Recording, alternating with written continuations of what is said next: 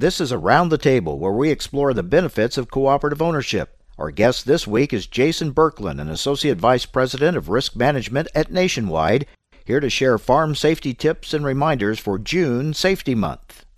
Before someone sets foot in a grain bin, what should they remember? Yeah, they should always remember that there's many hazards when you get inside of a grain bin. There's engulfment hazards from flowing grain. There's atmospheric conditions, uh, mechanical and electrical hazards, and just the equipment inside the bin itself. So no one should enter a bin without thinking through those hazards and then making sure they enter safely, wearing the proper protective equipment, and utilizing a spotter or an attendant to help them. We really want every farmer or grain handler to just stay out if possible. The zero enter mentality is, is what we want them to think about. But for those going in, Jason, where do the biggest risks of grain bin entry come from? Yeah, so there's a few of them here, Mike. Uh, one of the first ones is just the condition of the grain. So if the grain uh, was put away wet or has, has, there's been a storage issue or something and it's going out of condition, that may cause that uh, farmer or grain handler to want to go into that bin and try and solve the issue. Um, the other big piece here is just the complacency part you you've been in that bin many times. You know the hazards surrounded with it. Nothing happened to you previously. So you just kind of get in that mindset that nothing's going to happen to you going forward. And that's where a lot of people are and we just want them to think and go through all the risks that are potentially in there and have a plan have a process follow it and have an attendant if possible or have an attendant every time.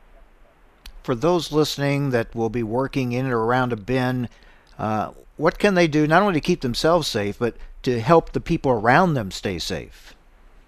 Yeah, having conversations, going to our website for sure, which we'll talk about. Um, but the biggest thing is just to think before you enter. Uh, think about the grain that has to be removed from the bin. How was the grain coming out? What kind of condition was it in when you were running it? Um, could there be bridging in that bin? Could there be a potential for an engulfment hazard?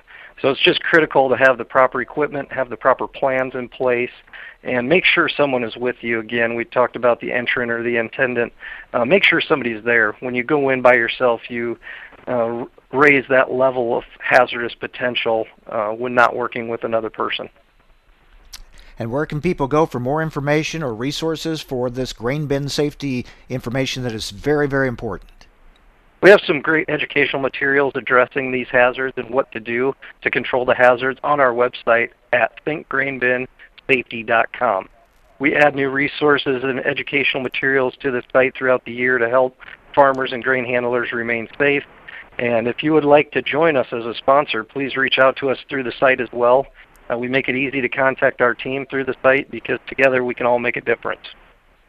That's Jason Berkland, an Associate Vice President of Risk Management at Nationwide. Thanks for joining us around the table. Learn more about the benefits of co op ownership from CHS at cooperativeownership.com.